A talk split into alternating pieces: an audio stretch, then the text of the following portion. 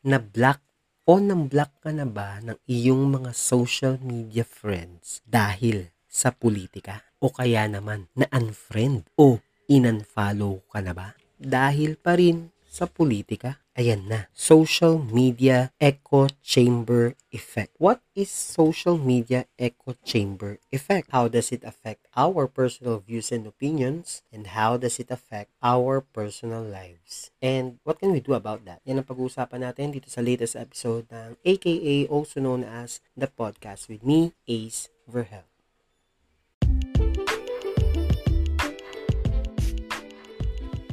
Three weeks na lang, May 9, 2022 national election na. Magluluklok na naman tayo ng mga bagong public servant na mamumuno sa ating gobyerno. Welcome to my show. Welcome to AKA, also known as the podcast with me, Ace Verha. Today's topic, social media echo chamber effect. Ano yun? Paano tayo napunta doon? Hindi, kasi ganito yan toxic, toxic na, di ba? Toxic ka na sa social media. It's either ikaw yung toxic or may mga taong toxic. Dahil saan? Eh dito, dahil sa politika. Dahil sa nalalapit na eleksyon, dahil sa nalalapit na halalan. At dahil doon, kaya ako natanong, di ba? Na-block ka na ba, na-unfriend, na-unfollow sa social media, sa Facebook, sa Twitter, sa Instagram. Sama mo na TikTok. Dapat echo chamber effect lang to. Pero let's be more specific. Social media tayo. Social media echo effect. Ano nga ba yun? Sige, let's define first what is an echo chamber. This is based on the article entitled Digital Media Literacy, What is an Echo Chamber? According to GCF Global. Galing ito sa www.edu.gcfglobal.org. Sabi doon, an echo chamber is an environment where a person only encounters information or opinions that reflect and reinforce their own echo chambers can create misinformation and distort distort a person's perspective so they have difficulty considering opposing viewpoints and discussing complicated topics. They are fueled in part by confirmation bias, which is the tendency to favor info that reinforces existing beliefs. Nabanggit ang confirmation bias. I'll be having a separate discussion about confirmation bias and ano pa ba, is media bias. Yeah. Hanapan ko yan ng time and topic.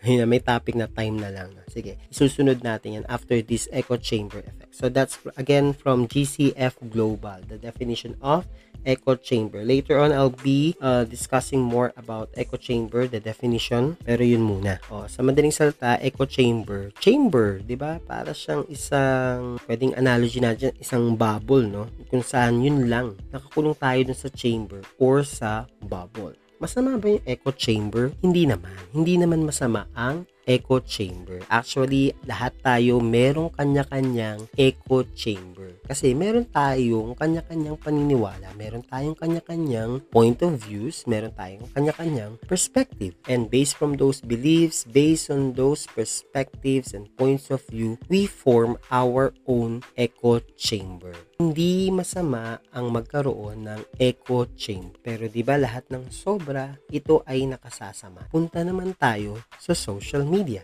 This is coming from zestythings.com. It says there that in the echo chamber effect, ideas inside the chamber resonate so that the people inside begin to believe it's the predominant worldview, even if they are the ones actually on the fringe, while conflicting ideas never make it into the chamber or are ignored, causing them to die. Imagine this. Now, imagine this chamber, this echo chamber of yours. Inside your echo chamber is you, yourself.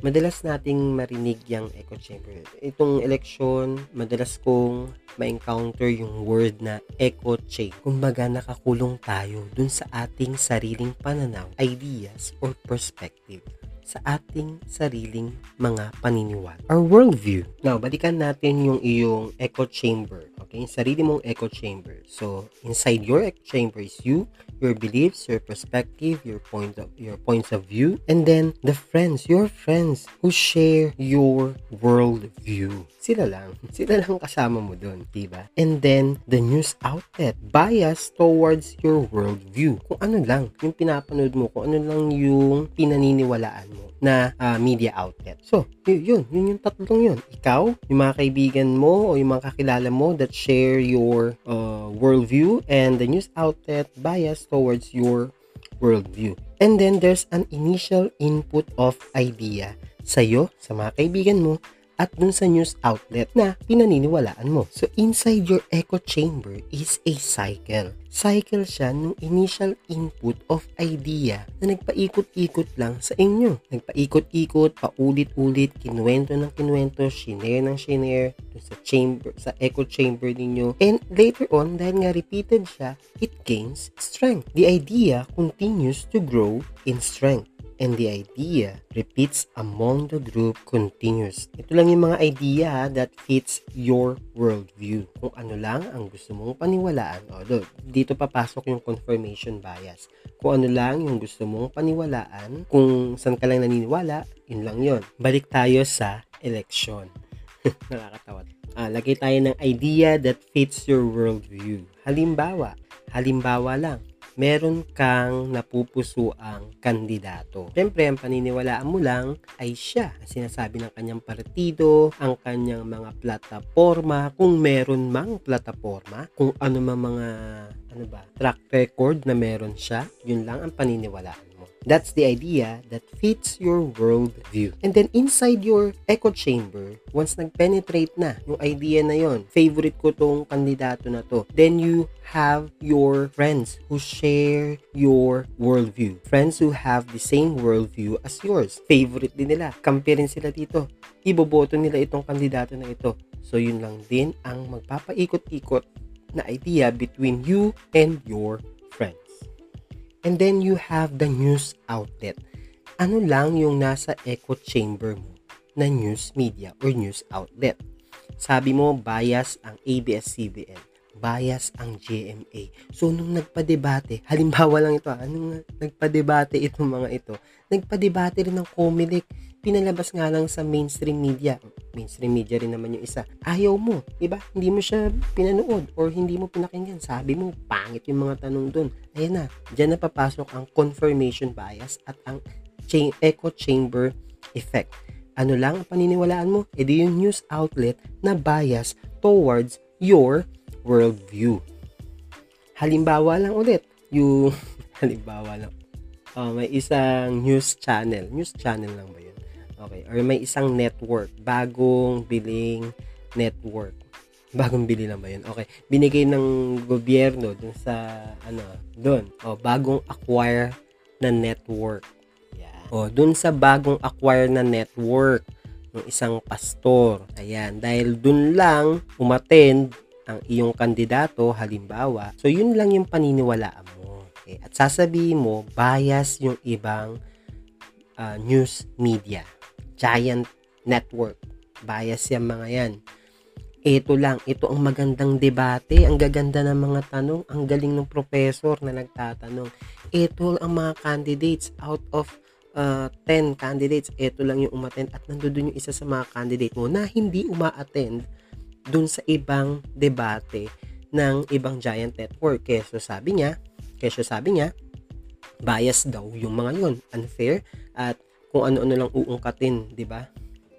So, ah, sige, pag-usapan natin yung uh, network bias some other days and pati na rin yung confirmation bias. Pero basically, this is the echo chamber effect. Now, ano naman yung social media echo chamber effect? Ito na ngayon. How about those people? How about those news media that do not fit your worldview. What do you do? You block them. Yun ang ginagawa mo, di ba? Sinasara mo yung iyong sarili para sa mga kaibigan mo or kakilala mo, kamag-anak pa nga minsan. Oh. Outside your echo chamber is your friends, families, or relatives or acquaintances that do not share your worldview. And then also, outside your echo chamber is the news or the, the news outlets conflicting with your worldview. And lastly, outside your echo chamber is the is the idea or the ideas that do not fit your worldview.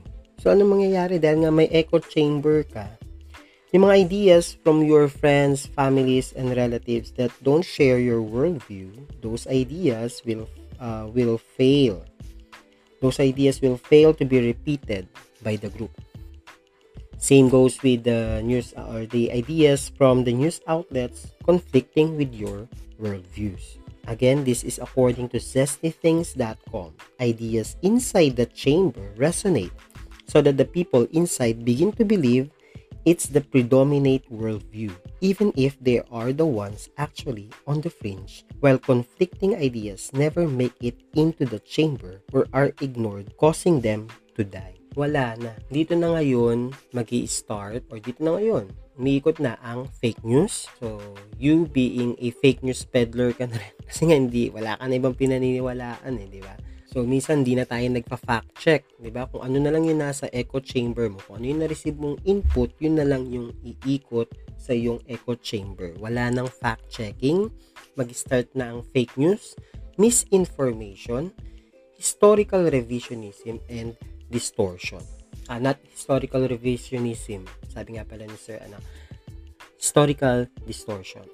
Kadalasan ang nagiging epekto nito, itong echo chamber effect, at ito nga, social media echo chamber effect.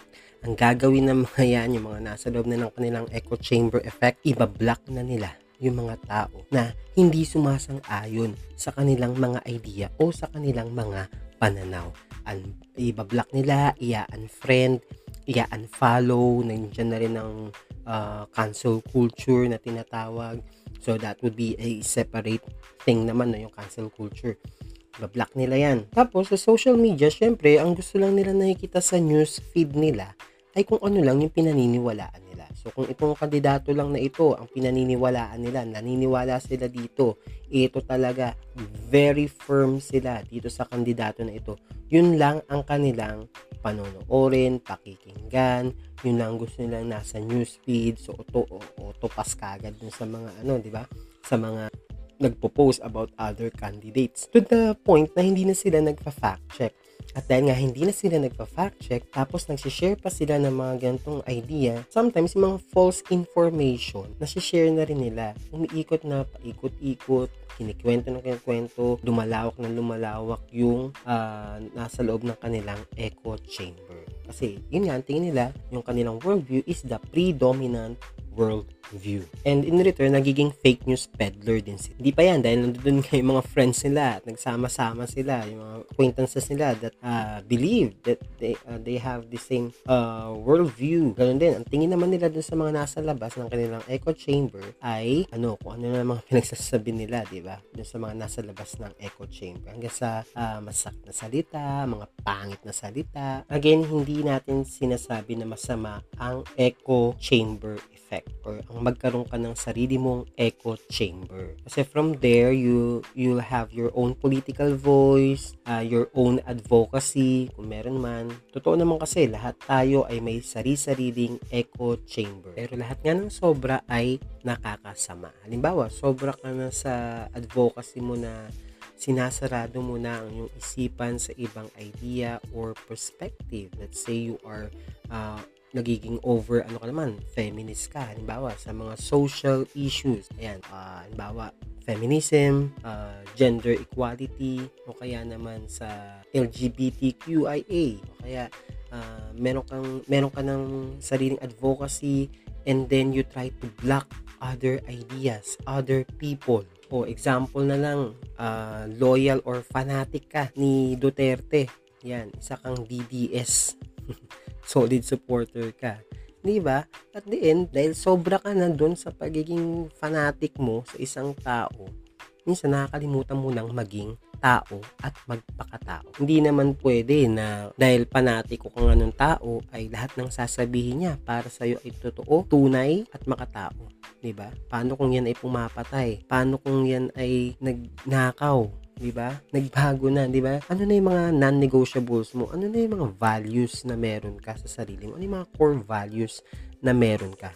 Kinalimutan mo na rin ba dahil sa iyong echo chamber? Dahil sa iyong pagiging panatiko? So that's echo chamber effect. So anong dapat natin gawin ngayon? The nicest thing that we can we can do is to maybe just unfollow 'di ba? Kung sobrang toxic na rin ng tao, kung sa tingin mo toxic na siya, sa mga nakikita mo kanya mga social media posts or sa mga perspective or ideas na pinapakita niya sa social media, you can always unfollow him or her. Sa eksenang ito ng politika, after this election, after May 9, after June, after uh, the declaration uh, or proclamation kung sino man ang mga mananalo, you're still friends, di ba? You're still uh, acquaintance pa rin kayo. And that should not, uh, the chamber effect should not stop you from being friends, di ba? From being family, from being relatives. Tandaan, di ba, sa kanta ni Bamboo, hindi pulat dilaw tunay na magkalaban.